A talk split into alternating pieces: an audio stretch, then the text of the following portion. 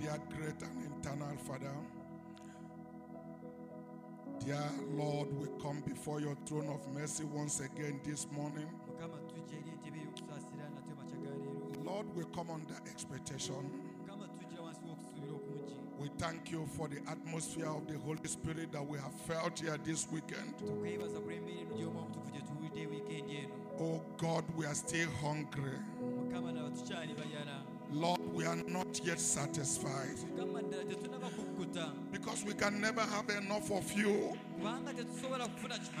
We come with a hungry heart this morning. Oh dear God, may you feel that hunger that is in our hearts. A hunger of righteousness and the kingdom of God. Lord, if there be any one of us that does not have it, if there be any one of us that do not have such hunger, Lord, I pray like David did and said, create in me a clean heart and renew the right spirit within me. Let that task of the Holy Spirit come upon us, Lord. We need you more than ever before. We want realities, Lord. We want to see your power of resurrection on 16 elements. Oh God, you promise in this last day through your prophets that this bright tree will be waiting, watching for her life to manifest the Lamb's life. Let that life of the Lamb of God come upon us, Lord. There is a promise that there will be a revival and a renewal. At this end time, Lord, it fall on our portion, Lord, to take up this revival and sweep it out to the resurrection. Let that hunger be upon us, Lord. May we not settle down. Oh God, I pray this morning, let your Holy Spirit take control. Speak to us, Father, and we are willing to receive. In Jesus' name we pray. Amen. Amen. Hallelujah. Amen. Thank you for being here again this morning. What an atmosphere we've been feeling. It's been wonderful. Hallelujah. Pastor Gideon, I want to thank you once again for that generous introduction. I also was talking with Brother Winton when we were coming yesterday about what it takes. Brother Abraham wants to be loved. Every human being wants to be loved.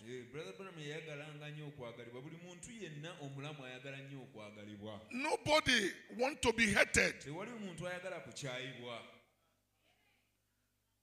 But he was greatly misunderstood. He didn't do anything to cause it. He had a peculiar life that people could not place properly. The Pentecostal will tell you that man has a gift from God.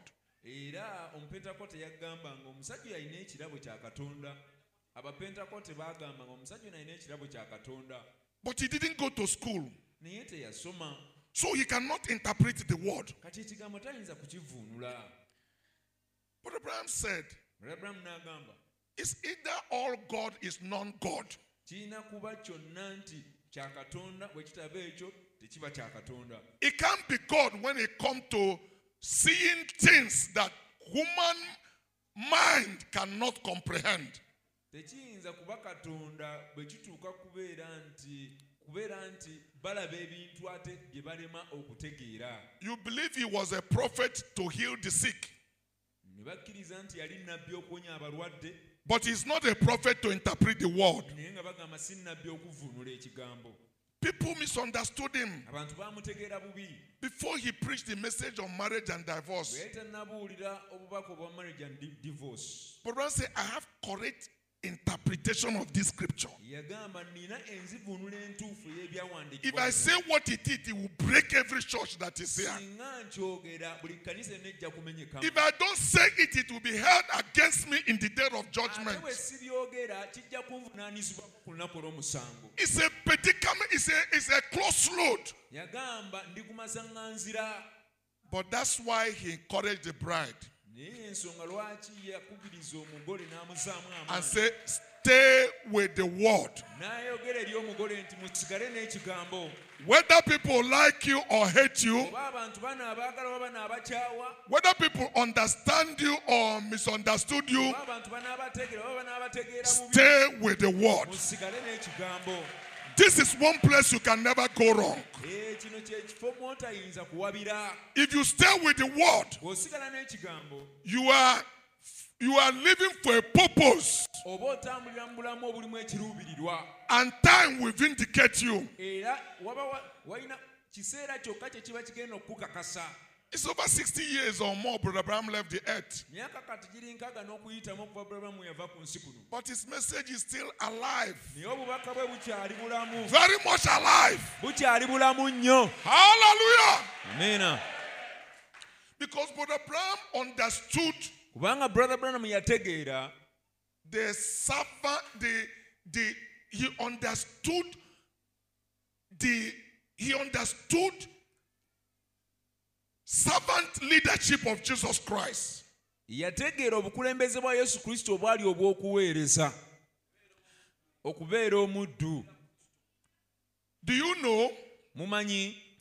the global 500 company of the world? Global 500 company, big company in USA. They call them Global 500. World company zamanye nene nge 15 mu USA n'okusobamu. Bazita global fund companies. They are studying to know the secret behind the servant leadership of Jesus Christ.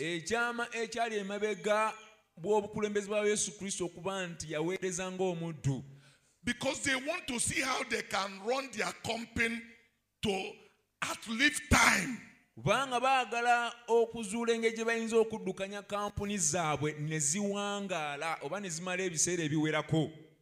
Jesus Christ came here and said, I must be about my Father's business. If Joseph was his father, he would be a carpenter. But he had a different kind of business. The business to save soul. He's the greatest businessman ever lived.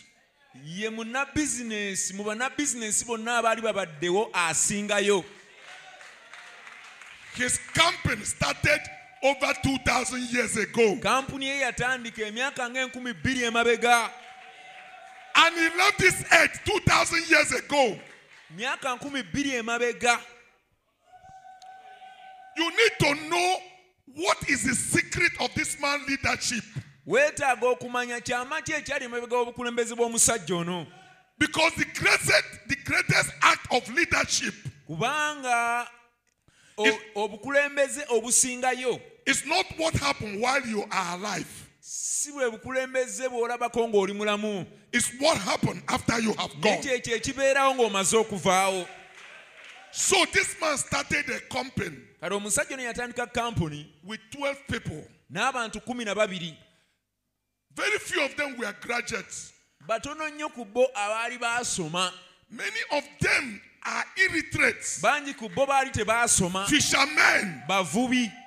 who know their ABCD. but they always know how to believe Christ. He later lost one of them, and they remained 11. He refined them. He refined them. They were like crude oil, but he refined them. And used them for transformation leadership. These people supposed to be cowards. But when he gave them the Holy Spirit, they became a paradox. Some of them said, we don't want to die the way he died. If you want to crucify us opposite down. And many of them sealed their testimony in the blood. His company continued to grow after his absence. 2,000 years he left. His company is still getting clients. I happen to be one of his clients. You need to give him a respect. This is a real businessman. He knows how to run business. And that's why the prophet said, we must do God's things like business. All the fears of God. Because there's seriousness that brought to business. Brother Branham understood it. So he was not playing to the gallery. He was not? He was not playing to the gallery. He wasn't making people to be happy with him. He was only interested on the word. And stood with the word. Because there is an inference that comes with the word. So after 65 years he left. He's still influencing people. If there is a hunger in you, and you want reality, you will not but believe this message. You will not but believe this message. That's correct. Because there's a deep in you calling after the deep. And that deep cannot come in you if there was no deep to respond to it. God never created a fish without creating the water. There is no seed without a ground. Before there is a hunger for righteousness in you, there is righteousness somewhere to feel that hunger in your heart. So don't stop now. Keep thirsting. Keep hungry. Because you will be filled. Hallelujah. Amen. Amen. Let us take our scripture for the day so that you can take the comfort of your seat. You know, I tell people I'm not so much of a preacher because I always had my pastor always said, I am not a preacher. So if my pastor is not a preacher, I wonder what I am. So it's the little crumbs I get from the floor that I'm giving you. It's really humbling for me to step in for him in this meeting. And I'm sure he will be back to be with you. If you notice, I'm not saying anything. I'm just allowing the prophet to preach to you. 90% of all the things I've said is just what the prophet said in the message, let your light shine. I'm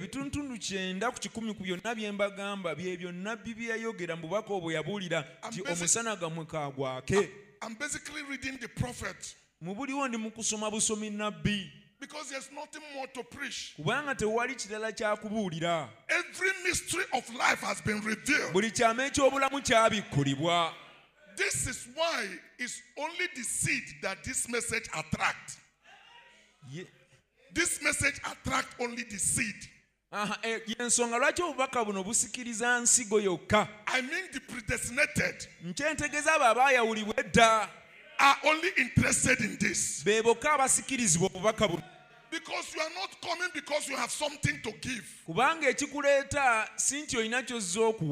You are coming because there is something that has been provided for you to enrich your life. So people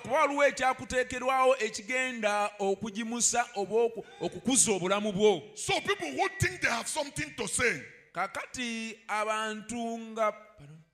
people who think they have something to say or something to preach, the message is not attractive to them. But we have been called to enter into Malachi for leper. He had labored to bring Christ on the scene, to get Jesus Christ out of the pages of the Bible. And when he was living, he told us that we will do the same thing. If we believe with no doubt in our life, in our hearts, what we see happen in his ministry will happen in our own, measure. Amen. Amen. Many of us don't understand the secret about leadership. If I tell you that every one of you here is a leader, it will be like a confusion in your head. If we are all leaders, who is following who? But you are a leader. You are born to lead. But you lead in your area of function. If you don't understand it, that is a car outside here. There is 34,000 components, 34,000 that make one automobile. If I ask you who is the leader of that vehicle, 90% of you will say the engine. Okay. If it is true that the engine is the leader, let's remove the battery and see whether the engine will start. Are you hearing me? Okay. Let's say the battery is the leader, because he has all the power. There's a small cable that takes the battery to the terminal. It's to the engine. It's called terminal. That cable is like 1/20 of the cost of the battery. So if the battery is like $100, if the battery is like $100, this cable is like $10. If you remove that cable, all the power of battery is useless, because it cannot transfer. Okay. If you say the engine is the leader, let's remove the spark plug. Who is the cheapest among them? In other words, everything in that car is a leader. But they are leading in their area of function. You are a leader. You are born to lead. That leadership attitude should be on you. So let nobody talk you down. But you cannot become the engine if you are the terminal. Stay in your position of terminal and just transfer current. If you transfer current, you are reading well because you are following your function. Hallelujah. Amen. That's why Bible says we are the body of Christ. The body is not made up of the head. The body is made up of the head, the hand, the feet. And if any part of it is out, the body is not complete. I'm sure you must have heard this story. It's about a king who has a servant. And anything that happened, the servant will tell the king, God does everything well. And everything God does is perfect and has no mistake. So king had accident and cut his finger. And he came to the servant and said, did you see what happened? The servant said, whatever God does is perfect. God makes no mistake. Everything he's doing is perfect. The king got angry and locked him up. What do you mean? My finger caught you. You're not telling me what God does is perfect. Usually, in a normal course of life, the king and his servant usually go and hunt together. So this time, because the king has locked his servant up, he went to hunt alone. In the process of hunting, the rituals, the people who use people for ritual caught the king. And they wanted to use him for sacrifice. But their God demanded that the thing that will be used will be perfect. So in the course of examining the king, they find that his finger was cut. So they couldn't use him for ritual. And they released him.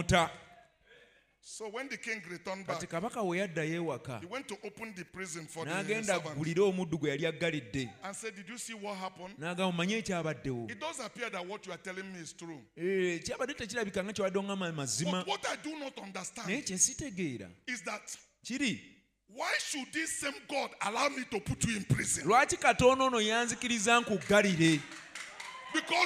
what you told me was what saved my life. And the servant said, everything God does.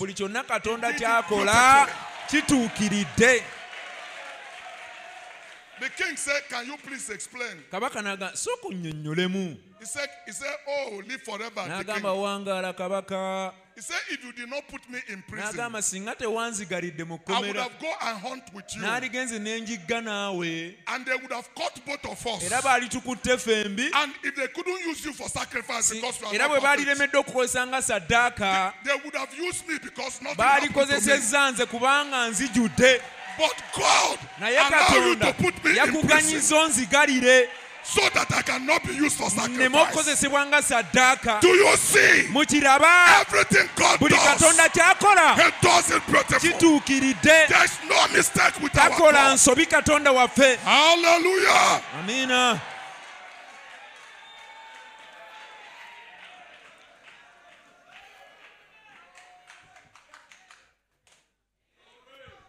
Amen. Amen. So you can stop wondering. Kakati osobola okulekirawo okwewuunya. Lwaki bino? God is in control of your life. Katonda yafuga obulamu bwo.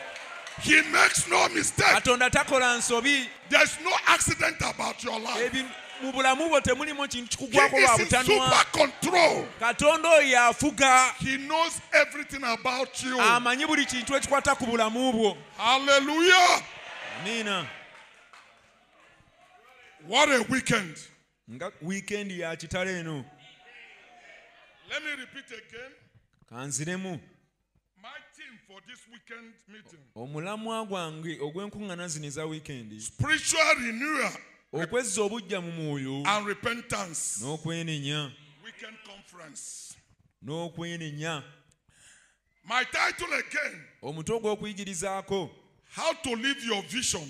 Engeri eyokutambulira mu kwolesebwako bwengeri yokuteekesa mu nkolo kwolesebwako in 2024 mwaka 2024.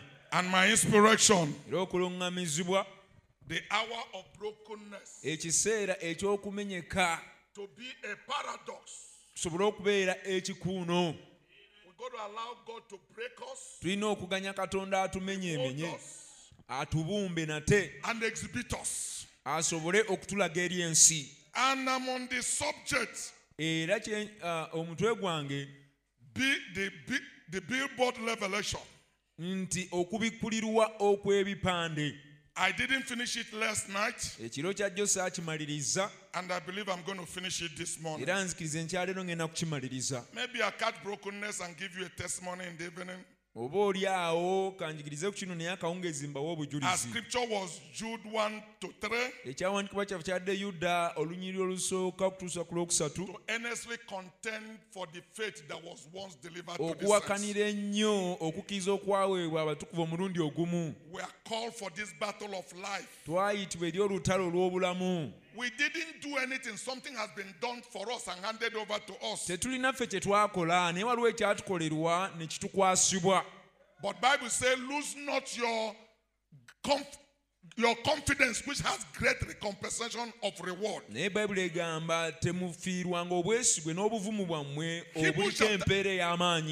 chapter 10 says you have need of patience after you have done the will of God, that you will receive the promise. That's why patience is one of the 7 virtues. We read Mark 11:20 to 24, where God revealed to us, no matter what the situation is in our life, we should not only look at the way the world solved the problem. Before then, only every tree that has been cut down, people use saw to saw it down. But Jesus spoke to a tree and the tree died. There is a power of the spoken word. You can speak things and God will come behind it. Bible said, life and death is in the power of tongue. Hallelujah. Amen. So a closed mouth is a closed heaven. Hallelujah. Amen. Jesus Christ is called the high priest of our profession. Brother Abraham said we cannot live above our confession. If we search the word of God and see promises, and we believe it and confess it, then the enforcer of the word will come behind it to bring life to it. Because you are not speaking your thoughts, you are speaking God's thoughts. Hallelujah. Amen. And the prophet encouraged us to be reckless. Normally, When people don't care about things in life, say, don't mind this boy, he's reckless. He threw caution on the wind. But Abraham said, if you find any promise in the word of God, caution on the wind. Forget about what you did. Put all your heart and mind in it. Because you have not received the word of a man or a woman, you have received the word of the living God. That's what we are called to contend. To earnestly contend to that faith that was once delivered to the saints. And we read Ecclesiastes 9. That you cannot contend if there is no opposition. We contend, but we are not contentious. Even in that Jude 1, Jude said, even Moses, when the angel rallies with the devil, he did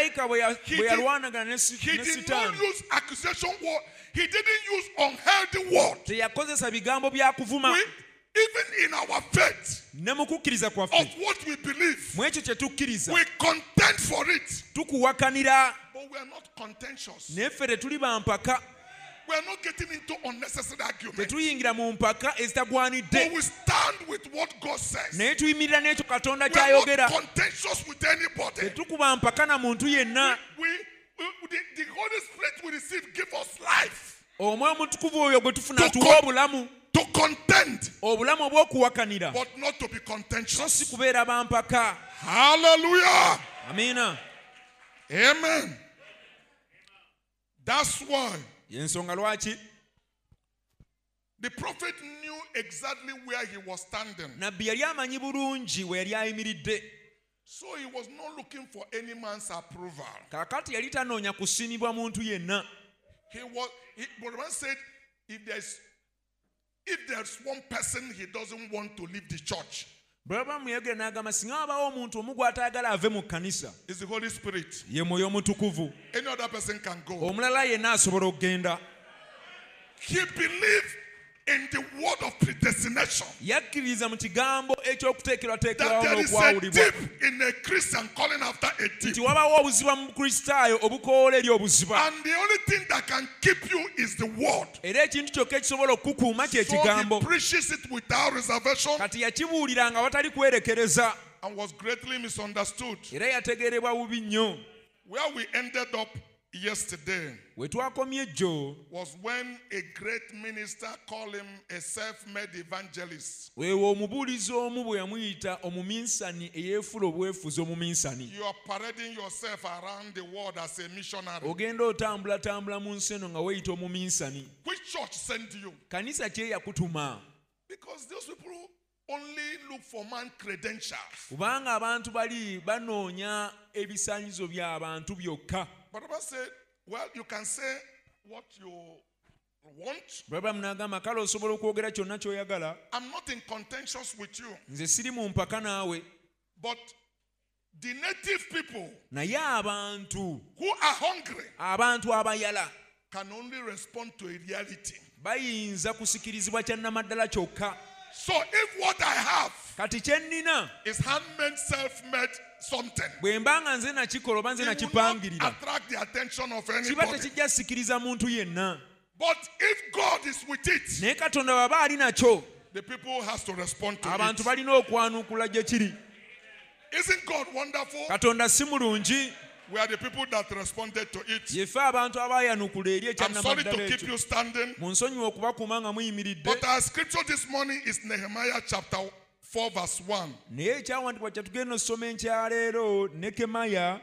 Sanballat heard we were rebuilding the wall, he became angry. Say it, Nehemiah. I missed it. Nehemiah chapter 4 verse 1. Nehemiah esura Eokuna or Soka.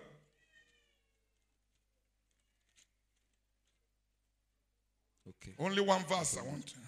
Naye olwatuuka Sanballat bwe yali yawuliranga tuzimba bbugwe. Amen. Okay, so I wanted you to see this. You can be seated now. Take the comfort of your seat.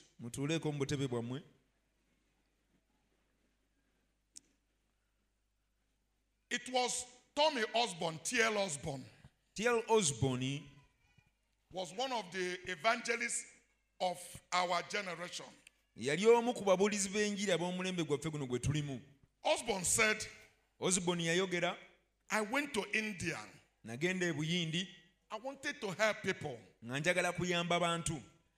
met the Hindus and the Muslims. They had a black book. And I, Osborn, had a black book. But there was no proof. When I returned back to America, I had a message. If you ever see Jesus, your life will never be the same. He said, when he came back, his wife told him what he saw when he went to Brother Abraham's ministry.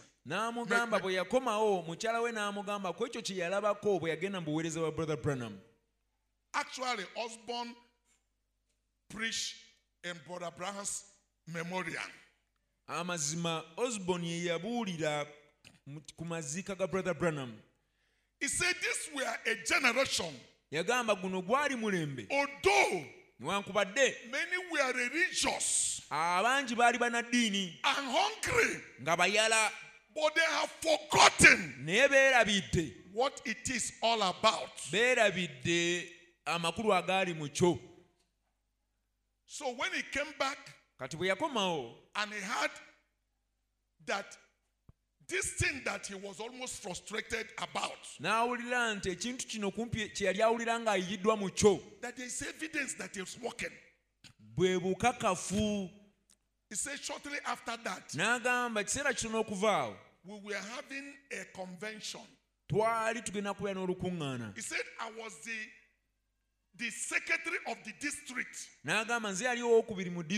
I was hosting a convention. And I heard that William Branham came to Portland, Oregon.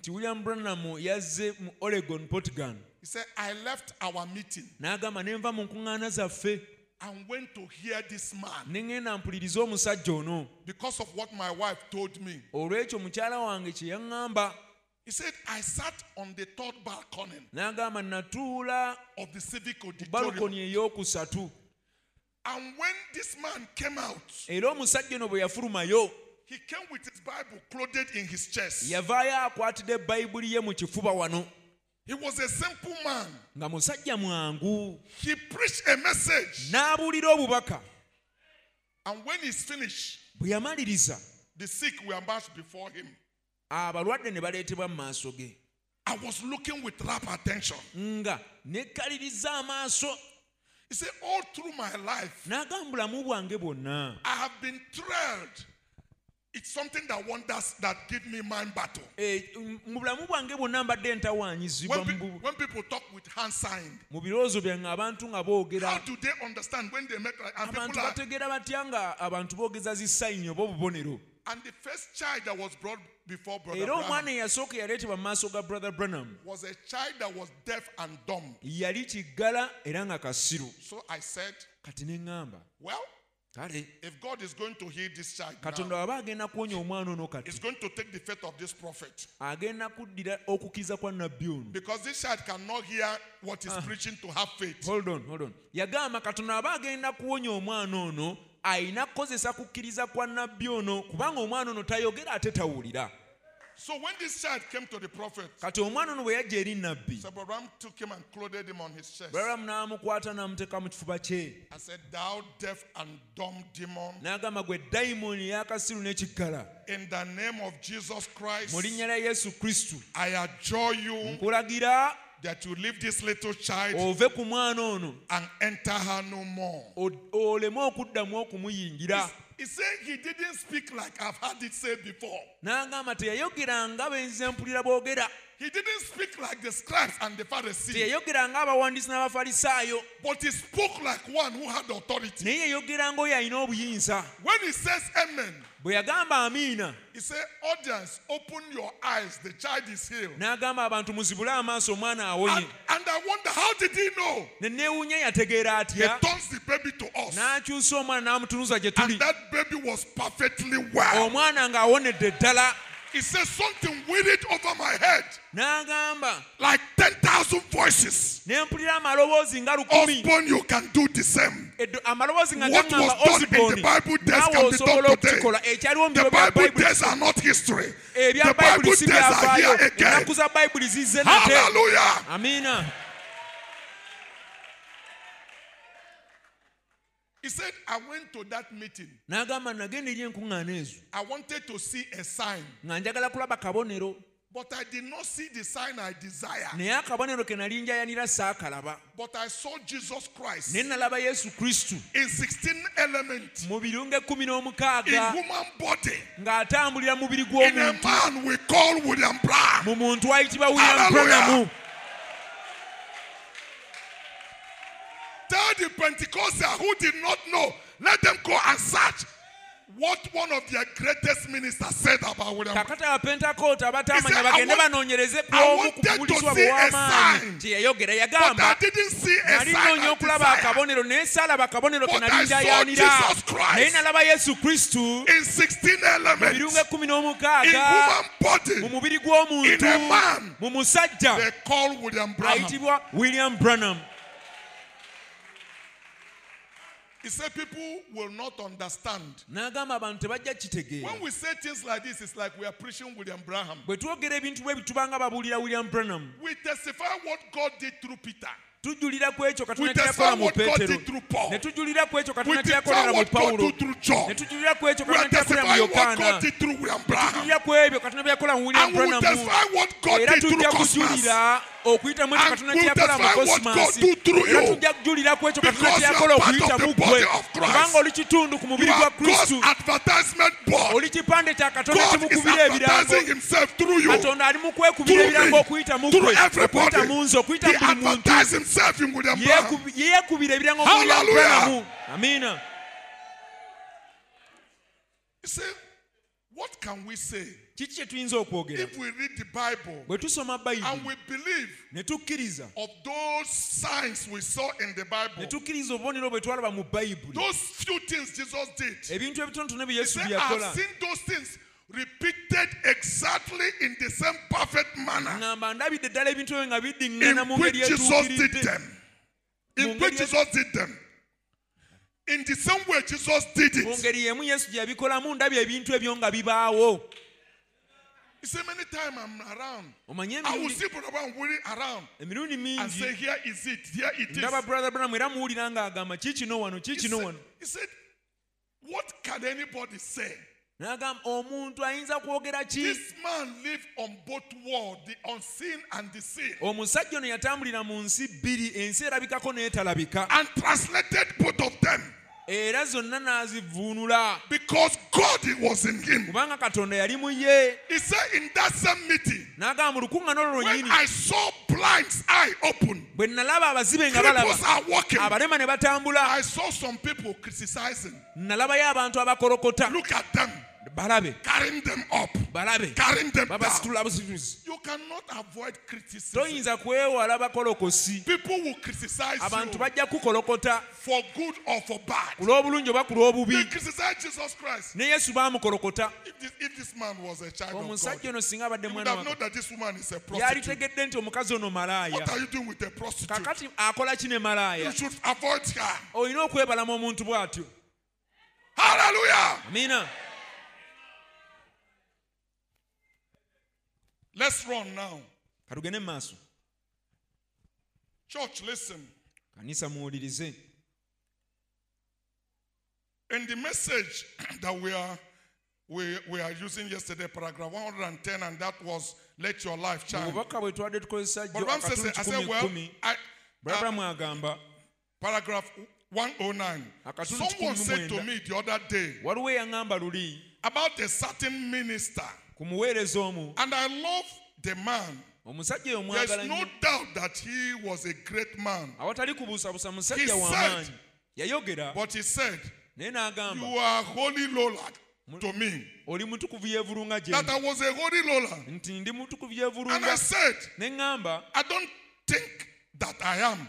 But I said, I want to be holy. And if the Lord ever told me to roll,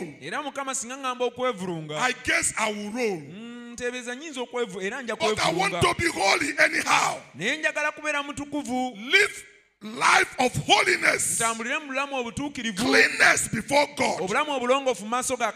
And he said, well, you run out there overseas. You run out there overseas. I run around that and made yourself a missionary. No church sent you. You just made yourself a handmade missionary.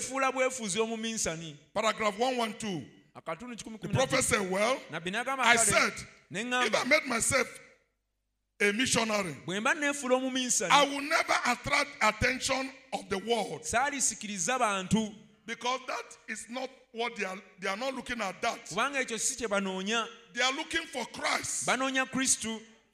As we look at chapter 4 verse 1 of Nehemiah,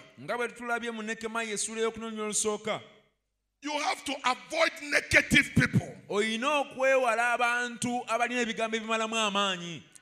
Everybody say, in everybody there are positive people and there are negative people. You will see the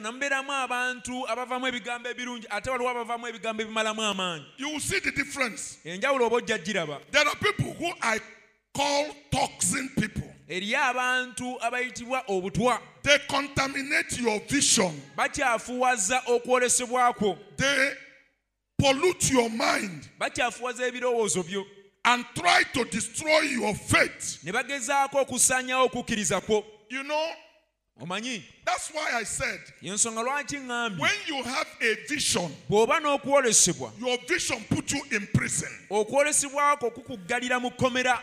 have a vision, you live a narrow life. You are not looking for the things that are popular. You don't care what people said. Your vision is your roadmap. Hallelujah. Amen. I know what I'm talking about. Wait till we come back this evening, so I can share with you. At the age of 14 years plus, what it did to me. Everybody must not be your friend. When you have a vision, you choose your friends. You are not interested in what is popular. Anybody that will not be part of that vision to make it to come to pass is a distraction. You cut him off. Stay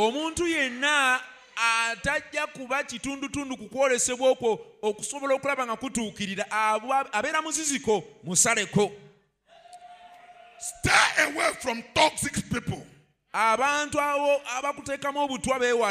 They are polluted. They are polluted people who will try to come into your life and destroy your dream and vision. They always talk negative, morning, night, afternoon, negative.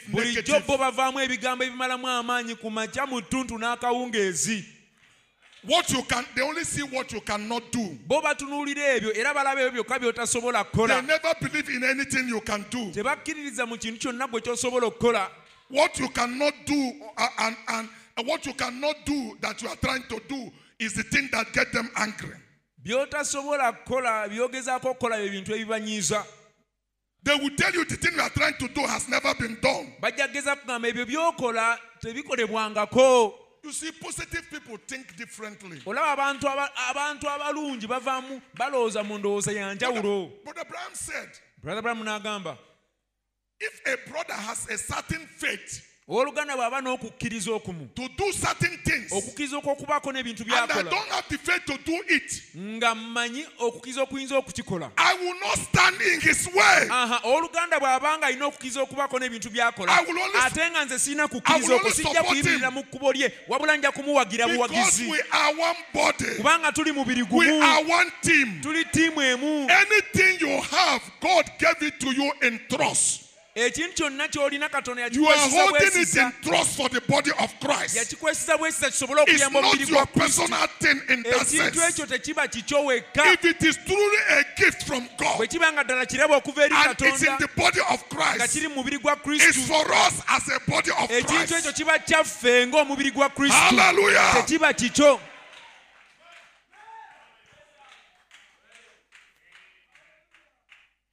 They keep on telling you what you cannot do, what has never been done, what cannot be done. No one has ever done it for the first time. You better stop that and get back to where what you are doing. They would say, why don't you be where other people are? I mean, people will talk you out of your dream. Brother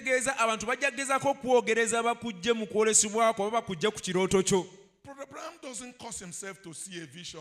He was a young man that loved God, and he see God manifesting his life. And everybody, these pastors, be careful. Where did you get this spirit? This must be from... Brother actually said he prayed and said, God, please take this spirit away from me. But the purpose of God in your life can never be prayed out, because you did not put that purpose. That purpose must be fulfilled. Hallelujah. Amen. Amen. Amen. Amen. Amen. Can I suggest to you that there are a number of type of people? I can call them external and internal oppositions. We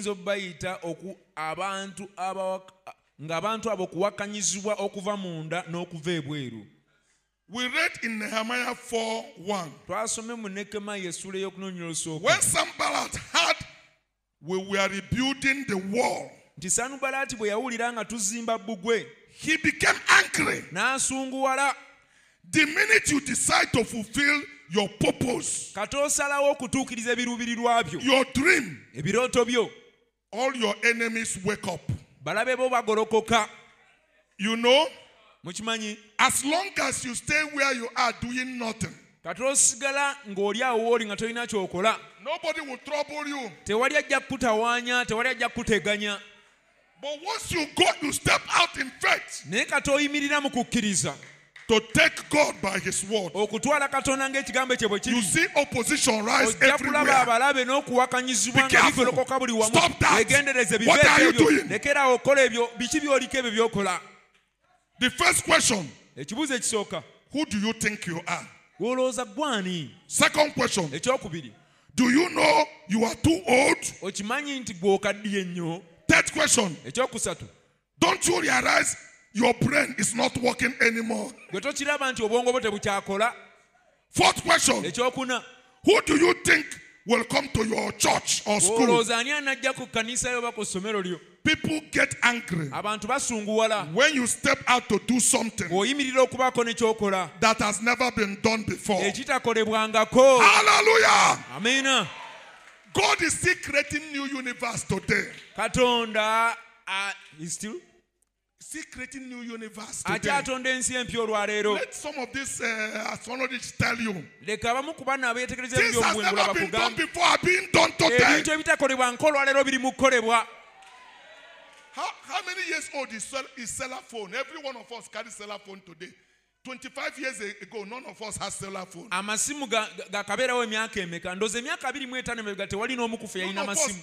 has internet. There are new things that are happening every day. This is in the natural. As is happening in the natural, it's a reflection of the spiritual. It never happened here without happening there. And you are the people who hold the supernatural elements. What is happening in the heaven. Hallelujah. Let's wake up.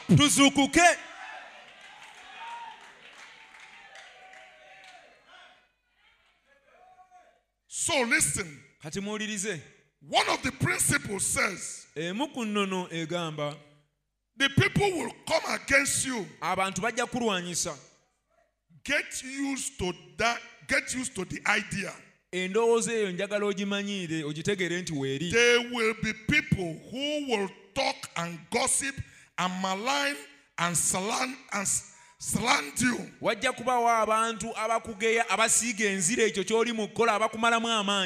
is the part of the process. Why? It's a proof that you are doing something. People don't talk about somebody who does nothing, because there's nothing to talk about.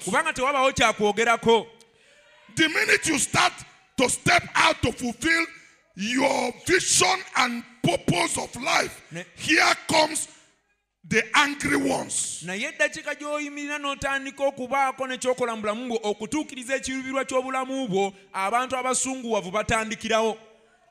me, the angry ones will attack you. Let's hear the prophet in 1961. July 3, let your light so shine before men.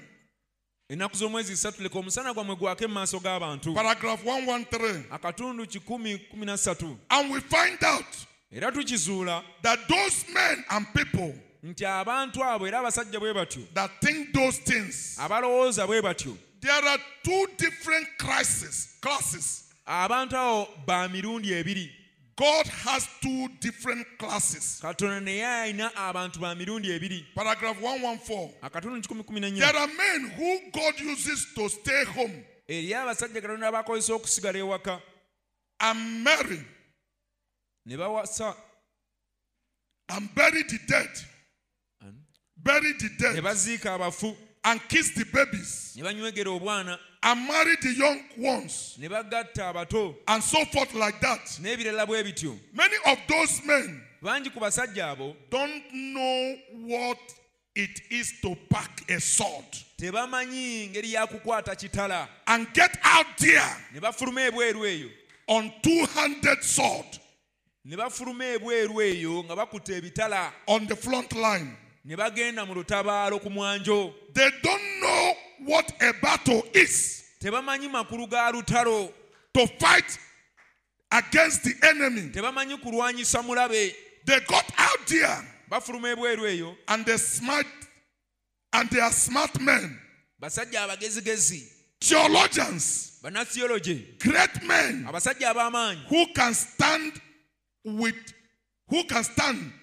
put a storm out and just to touch up, and also can talk such a smooth language.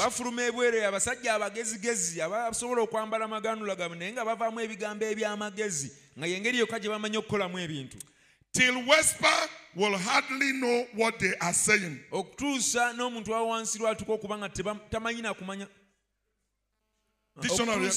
Dictionary Webster. They got degree in college. That's all right. When you are talking to an intellectual group, That's just looking for a church home. But when you get out there on the battlefront, where those men have more than that, then you've got to see the power of the Almighty God in manifestation. Or you will never sell it to them. They've got to see Christ in resurrection. Yes, sir. Those men don't know what it is to hold two-handed sword to fight toe-to-toe with the enemy dear.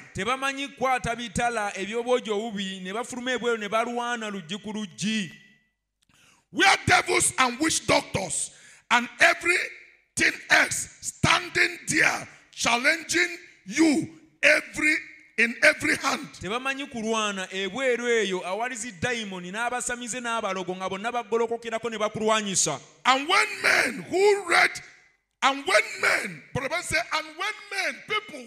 supposed to be Christians, when men who read Bible say, if Jesus Christ is the same yesterday and today and forever, let him see the Holy Spirit perform like he did back there. See, they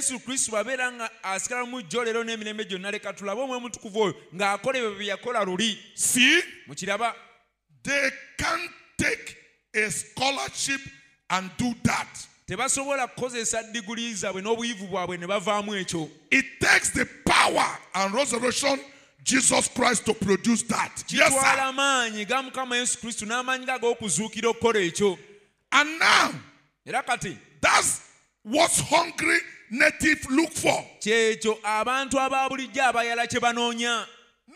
can sweet talk you with intellectual talk. You are looking for a reality. Hallelujah. Amen. That's what the hungry native look for. They got to see it. And they want it. Paragraph 120. Now, we find out that until people begin to want God, until people begin to tax, Jesus said, blessed are they that do hunger and thirst for righteousness, for they shall be filled. Now you got to be hungry and thirst for it. Are we still hungry and thirsting this morning? We are Christ's billboards. Christ is our sponsor. For this sponsor is by Christ. He is giving us our life to sponsor him. Now, what kind of persons should we be if you sponsored somebody? What kind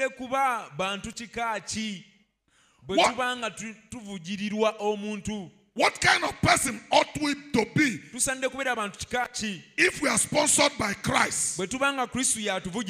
He gave us salvation.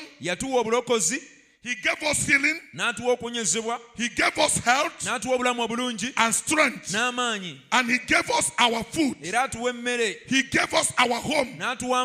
Then we are sponsored by Christ. And Pentecostal people who is filled with the Holy Ghost is sponsors of Jesus Christ. They have been sponsored by Jesus Christ and giving the Holy Ghost to be example to the people. What ought to be today? We should be the church Where should the church be today? You know, Brother Branham said, the church should be fully grown up to God into Christ. And he asked a question here. Where should the church be today? We should be so in such condition that we will cause the whole world to be want to be like us. Because men go down the street and said, that man, I might disagree with him. That man, I may disagree with his, I may disagree with his doctrine. Amen. I may disagree with his, I may disagree on his religious doctrine. But I tell you one thing, that he is a genuine Christian. Hallelujah. That's the way we should live. If people disagree with what we are saying, our life will be a witness. If people disagree with you, they cannot quarrel with your result. Because your result will be staring them in the face. Hallelujah. That's what they did with William Branham. They don't agree with his doctrine, but they see blind eye open. They see cripple walk. They see signs and wonders. Never like in the day of Pentecost. In his ministry. So you can call it anything you want. But that is God in manifestation. Amen. Amen.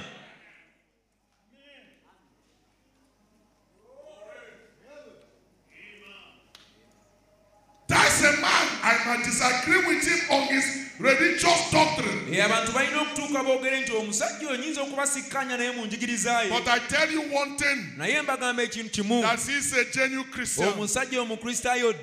Ought to be a woman going down the street. She may look old fashioned. She may not look like the rest of these women you see, but there is one Christian in this town. If there is one, there she goes. Because we are sponsored by Jesus Christ. Amen. Amen. Oh, this is what I want. Church, listen. This is not a quote. God put a vision in your heart and in your soul.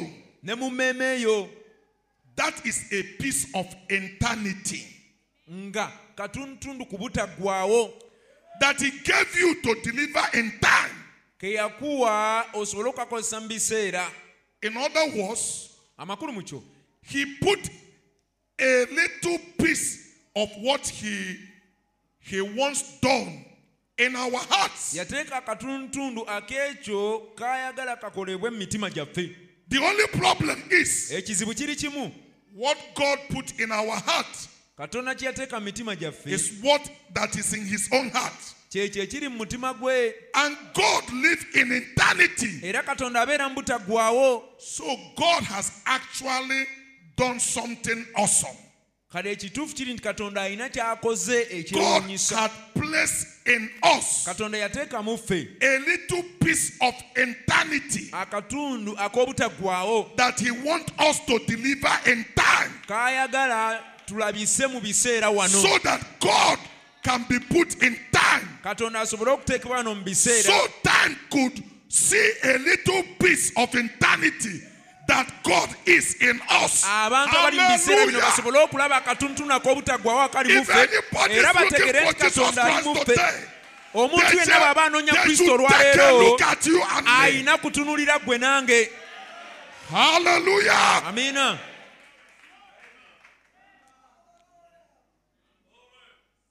The Bible calls this deep calleth unto a deep. There is something in you that is being called by eternity. And God actually calling you to do something that He already has in His heart for you to do. The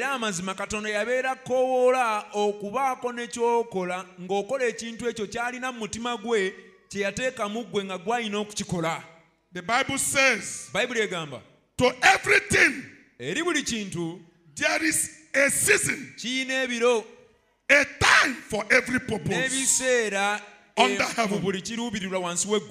Now let's look at Ecclesiastes 3:10. I have seen the burden that God placed upon all men. That means every human being come on the earth with a weight. Can you take note and write the words?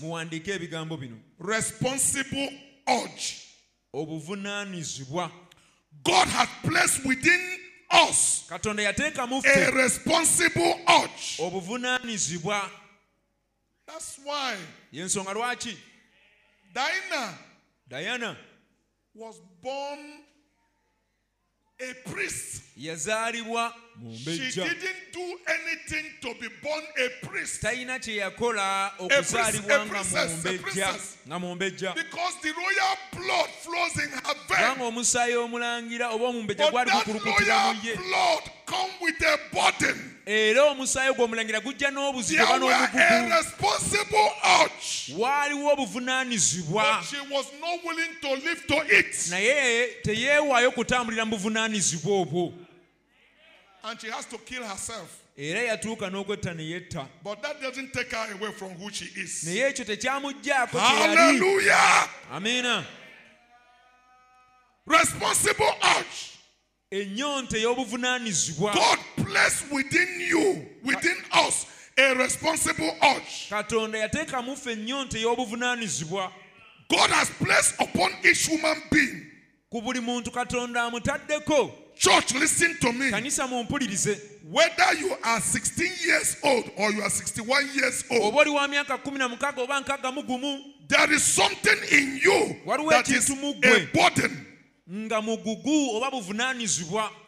God calls it a burden here, but the word in the Hebrew actually could be translated. He has placed upon you a heavy responsibility, a cry in your heart. What is that cry? That is the cry of purpose. It is a cry which says, I was born to do something. Hallelujah. Amen. Do you believe you are born to do something? You cannot settle for everything, because there is something you are born to do. Every one of us here is waiting for you to show up. There is something God gives you that I need. There is something God gives me that you need. That's how we make the body of Christ. Please show up.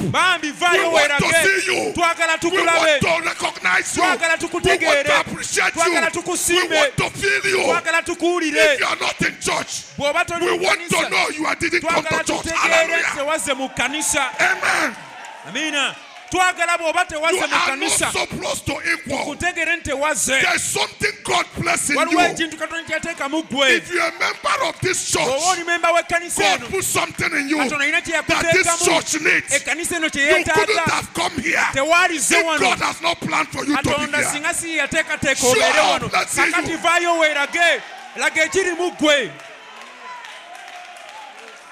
Amen. Amen. Amen. A cry in your heart. What is that cry? That's the cry of purpose. It is a cry which says, I was born to do something. I don't know what it is yet. I just feel there is something I am supposed to do. How many people feel that way here? How many people feel that way here? Hallelujah. Amen. Do you feel that you were born to do something within your life? Let me tell you, everybody feels it. Even though they don't say it, they feel it. Well, that burden comes from God. That burden is what? Is to find in the next line, verse 11. Is true. Is to find in the next, I said, you know, I made the explanation about Ecclesiastic 3:10. That was what I explained. And I said the next, what that thing God called you is found in the next verse, verse 11.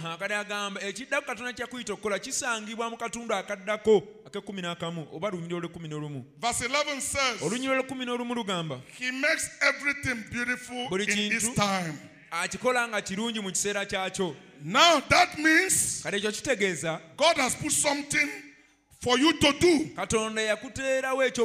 He has placed the time for you to do it within. Therefore, verse 1 says, to every purpose, there is time to do it.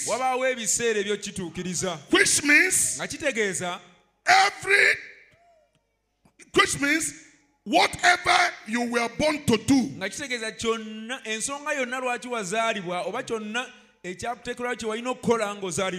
has attach a time and a season to get it done. Hallelujah. Amen. Let your light so shine. 1961, July 3rd, the prophet said, paragraph 113. Oh! What kind of person should we be? We are His billboards. We are sponsored by Him. Then in Christ is the only one where we get our life, and we get our strength, and we get all that we have come from Christ. His our sponsor. Oh, I am so thankful for that. Paragraph 124. So we must be like Him. Be careful what you do, what you say, what you do in our daily life, because we are sponsored by Christ. How we ought to walk if we are sponsored by Christ. What we ought to say if we are sponsored by Christ. If someone says evil against you, what must we say? If we are sponsored by Christ, we must be like Christ. Isn't that right? It's a question. Answer it. The prophet said, isn't that right? Amen. Now, there is only one thing, and another thing we must do. Not only things, but another thing that we minister must do. So ministers, listen. The prophet said, we must preach a gospel that appeal to the hungry. Hallelujah. Amen. There is a responsible urge, a deep in us, falling after a deep. You have to preach the gospel to fill it. That hunger and thirst for righteousness, there going to be a message that will feed that hunger of thirsting in the heart of the people. Amen. Now, if we preach social gospel and said that, well, you ought to come join our denomination. We got 4,000 last year in our organization. The prophet said, that's not it. Well, if you can't join our church or become a member of our church, well, see, that's where that will take care of in when you get old, and you will, if you be a faithful member. The prophet said it's like an insurance policy. It will take care of you when you get old. Well, that's not it. That isn't the attractiveness. The things that we want to do is to preach a gospel that appeal to the hungry world. Now, how can we appeal to the hungry world? Wanting to see where they came from. Who they are. You see, people want to know where they came from. There is a question of purpose in every man's heart.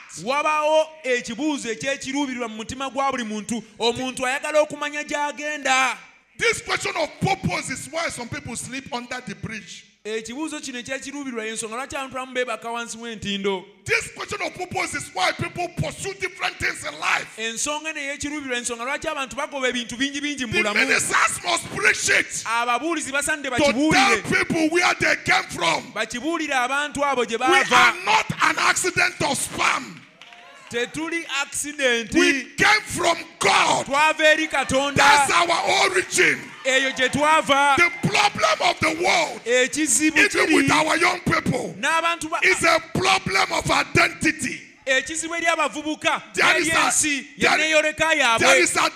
crisis. People don't know who they are. You got to let them know we came from God and we are going back to God.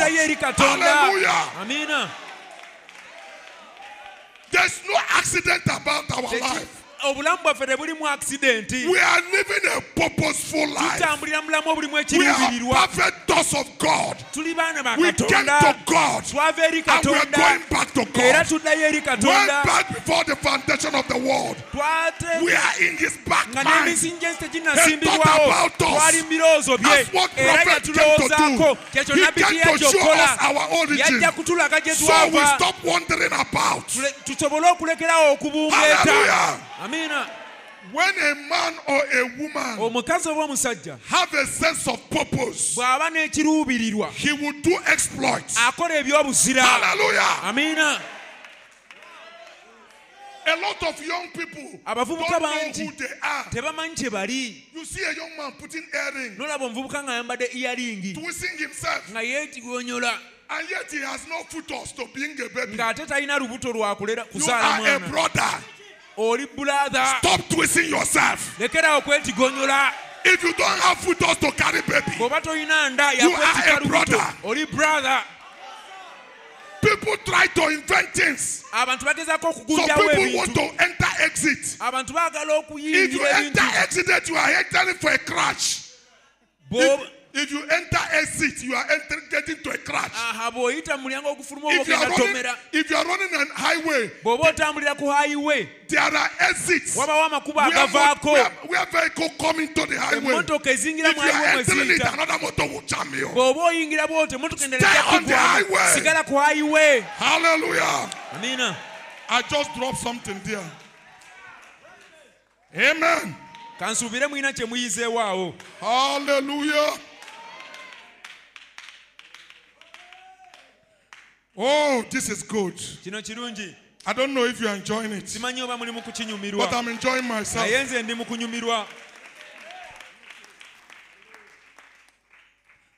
But we are to preach a gospel that appeals to the hungry people. That catch those who are hungry and thirsting for righteousness. Blessed are they that hunger and thirst for righteousness, for they shall be filled. Now how would they be? The righteous shall be filled. Filled with what? With the Holy Spirit. The Bible said Stephen was a man full of what? Full of power, full of faith, full of love, full of the Holy Spirit. That's what made him what he was. It's because he was filled with the Holy Ghost. He was real advertisement board of Christ. When he stood there that morning at Sanhedrin court, and they accused him. They said, this man, what all he was doing, and he stood there alone, just him alone, out before the great Sanhedrin court, maybe 3,000 Jews, or 5,000 standing there, pointing finger. The Bible said when he walked up there that his face looked like an angel. That doesn't mean he was a light shining forth his face. An angel would be a messenger that knows what he was talking about. Stephen walked out here not afraid of death. He wasn't afraid of nothing because he knew he was what he was talking about. Hallelujah. I tell you, those that made it, they loved not their life even unto death. But they had the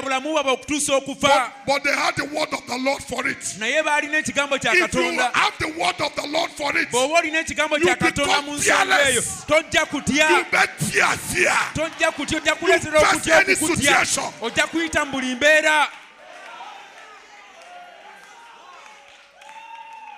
I was fellowship with Brother Winton. I told him the problem we have is that many of us have negative faith. Maybe you are not feeling okay. You went to hospital. The doctor examined you. I said, oh, there's a rump here. Once the doctor says it's a rump, the devil interprets it to you. Cancer. The next thing he tells you, death. Then you start having negative faith. It starts ringing in your head. Death. And then you memorize it. It's faith you have, but it's on the negative. So eventually will bring you to death. But the real faith on the positive call everything contrary.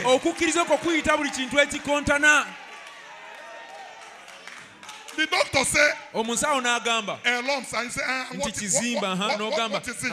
He said cancer. He said, well, the same thing with headache. He said demon. But God said by his stripes I'm here. Hallelujah. That's why Brother Abraham said it takes the same faith to heal headache, to heal cancer. It takes the same faith to heal toothache, to heal diabetes. It's a demon. It's not a bigger demon. The same faith by which you are saved, the same faith you are healed, the same faith God change your life financially. It takes the same faith. Put your faith in the positive. Reject every negative thing. Don't have negative faith. Let no devil interpret it for you. Only thing we agree with is the word of God. Hallelujah. Amen. Ekigambo kya Katonda kye kyokka kye tukkaanya nakyo ebikontana byonna bigobe. Amina. Amen. But Stephen walked out there before the Sanhedrin court like a sheep among the pack of wolves. He was wearing his blood. They accused him, pointing an accusing finger on him. What did he do? He said, men and brethren, God of glory appeared to our father Abraham when he was yet in Macedonia. Before he was called out, he went ahead and brought it down, all the history of Abraham and how they, through him, and would bring in the Gentiles. And when he had come down to a certain place, look at him, full of the Holy Ghost. They are waiting, just couldn't wait till they could get their hands on him. He said, stiff-necked, uncircumcised in their hearts and ears, you always receive the Holy Spirit like your father did. So do you. He was God's advertisement boy. Who are we going to be today? We are God's advertisement board. Don't care what people say about you. Hallelujah. Amen. God is doing something. Church, listen to me. Have you seen when they start making a new building? If there are new developments coming around here, we used to see them in a, it can be a bush, a big bush, forest. Even before they clear that forest, they paint a beautiful picture of 10-story building or 50-story building. Beautiful building. And then, before you see that building, they put it there. You see bulldozer. You are wondering what are they doing. They were clearing the bush. After they cleared the bush, they did something to bracket that place. You pass the first month, you didn't see anything. All you are seeing is dust coming out. And people are moving. Motors going inside. You don't know what is happening there. Sometimes they spend 3 months or 4 months in the foundation. But something is going on. But you don't know what it is. God has painted a beautiful picture of you. Under that picture, they say, coming soon. Hallelujah. Coming soon. But nobody sees anything. 3 months, 4 months, they are there. And some people are there, and their work is just, they will say, bring the sand. They tell another person, bend the rod. They say, brother, what are you doing? I don't know. The person that here asked me to bend the rod. I am bending the rod. But everybody is doing something. Something is coming soon. Big bad revelation. God is working on you. Nobody sees what is happening. The devil cannot see. Some people are working. What are they doing? Wait a minute. Look at the picture. Coming soon. Hallelujah. Amen. Amen. Amen. Amen. Coming soon. Coming soon. We are letting down. Coming soon. Wait. Few more years. They opened the signboard. You saw a beautiful place. Stand there. Hallelujah. Amen. Billboard revelation. You are God's billboard. God is working on you. Nobody knew what is happening. They can't understand. But something is happening. Year in, year out. Word on top of word. Coming upon you. Building you up. Giving you all the vitamins. All the building materials you require to become God's advertisement board. Hallelujah. Amen. Coming soon. Hallelujah. Amen. Amen. Amen. Oh, what a time. Oh, what a time. You don't know the power of the influence of your life. There were 5,000 men. Pardon? There were 5,000 men or so accusing Stephen, pointing accusation finger on him. But Stephen doesn't care about his life. He stood with the truth and sealed his testimony with his blood years after. That influence of his life affected Paul. Paul said, at the end time of his ministry, I am not even worthy to be called a servant of the living God. For I supervise over Stephen's death. But that testimony never left Paul. You don't know what God is doing through your life. Because you are God's advertisement board. You are affecting people. So many people down their age will come to see you and they will believe the gospel because they see God in you. You are God's advertisement board. You are God's billboard revelation. You are a paradox. God wants to exhibit you to our generation. He will exhibit you in our generation. People will look at you and have reason to thank God. Keep on believing. Don't just stop. Keep on believing. We are not there yet, but we are on our way. We are getting there. We are coming closer. The building is going on. Something is being put in you. Oh. Here,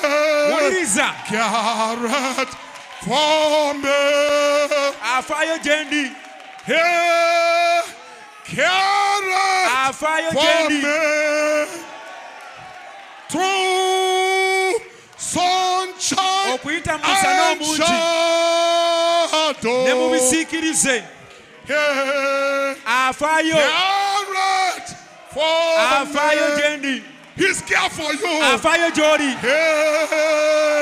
Hey,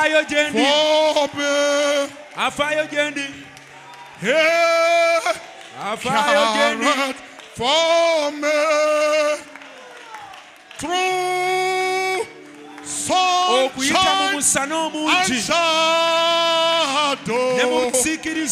Wow! Amina. Carrot for me. Do you believe that? He cares for you. Where nobody cares. He cares for you. He cares for you. Whatever the need be in your life, he is responsible. He put the responsible urge in your life. He will fulfill that. You will be God's advertisement board. He's building you. He's putting raw material. He's building the building material. Through sunshine and shadow. Yeah. Carrot for me. Wow, yes, Lord. Yeah. Carrot for me. Yeah. Carrot for me. Through sunshine and shadow.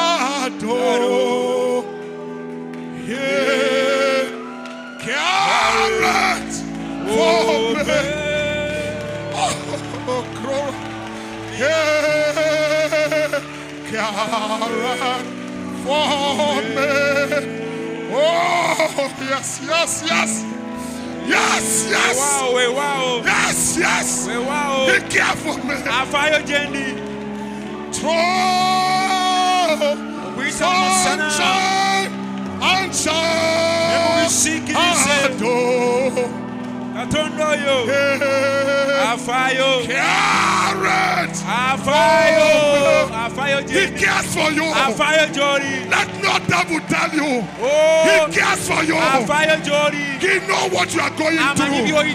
Those your wayward children, they will come back in faith. That's your wayward husband. God will bring him back. Oh, that's your stubborn wife. You will become a gen. He cares for you. Through sunshine and shadow.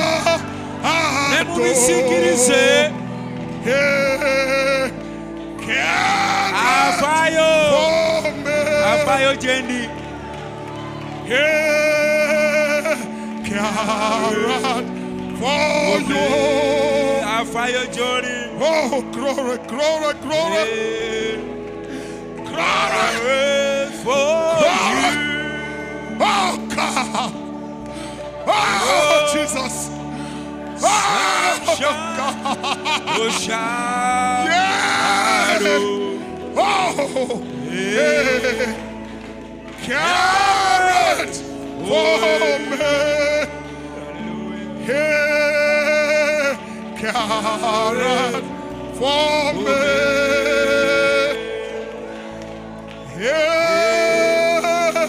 Carrot for you. Throw sunshine and shine.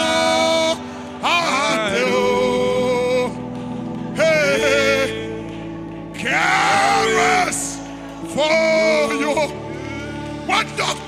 One doctor said there is no hope. He cares for you. When the landlord kick you out of the house, he cares for you. When they kick you out of your job, he cares for you. No matter the situation, he cares for you. He is behind you. Don't lose faith now. Don't lose faith now. He cares for you. When your father don't care, he cares for you. When your mother don't care, he cares for you. When your friends don't care, he cares for you. He cares for me. Wow. He cares for me. Wow, God. Through sunshine and shine.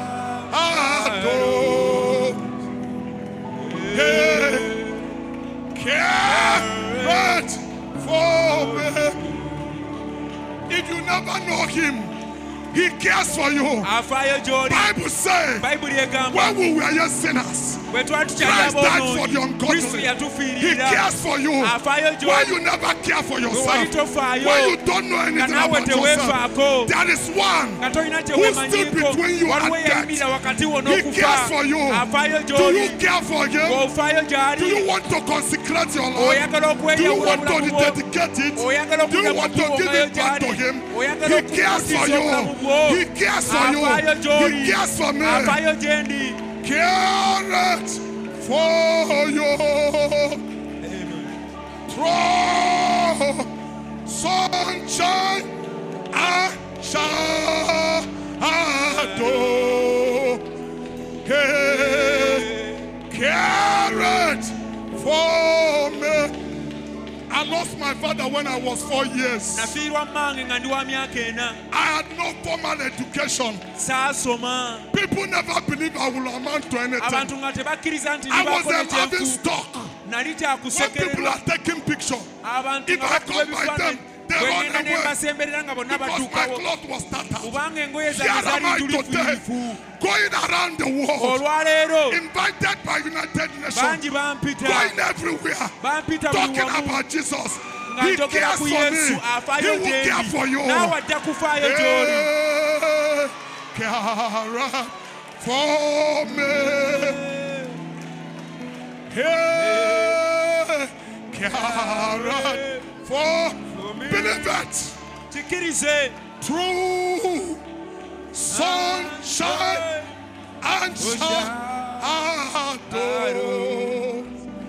He cares for me. Oh, God bless you, church. He cares for you.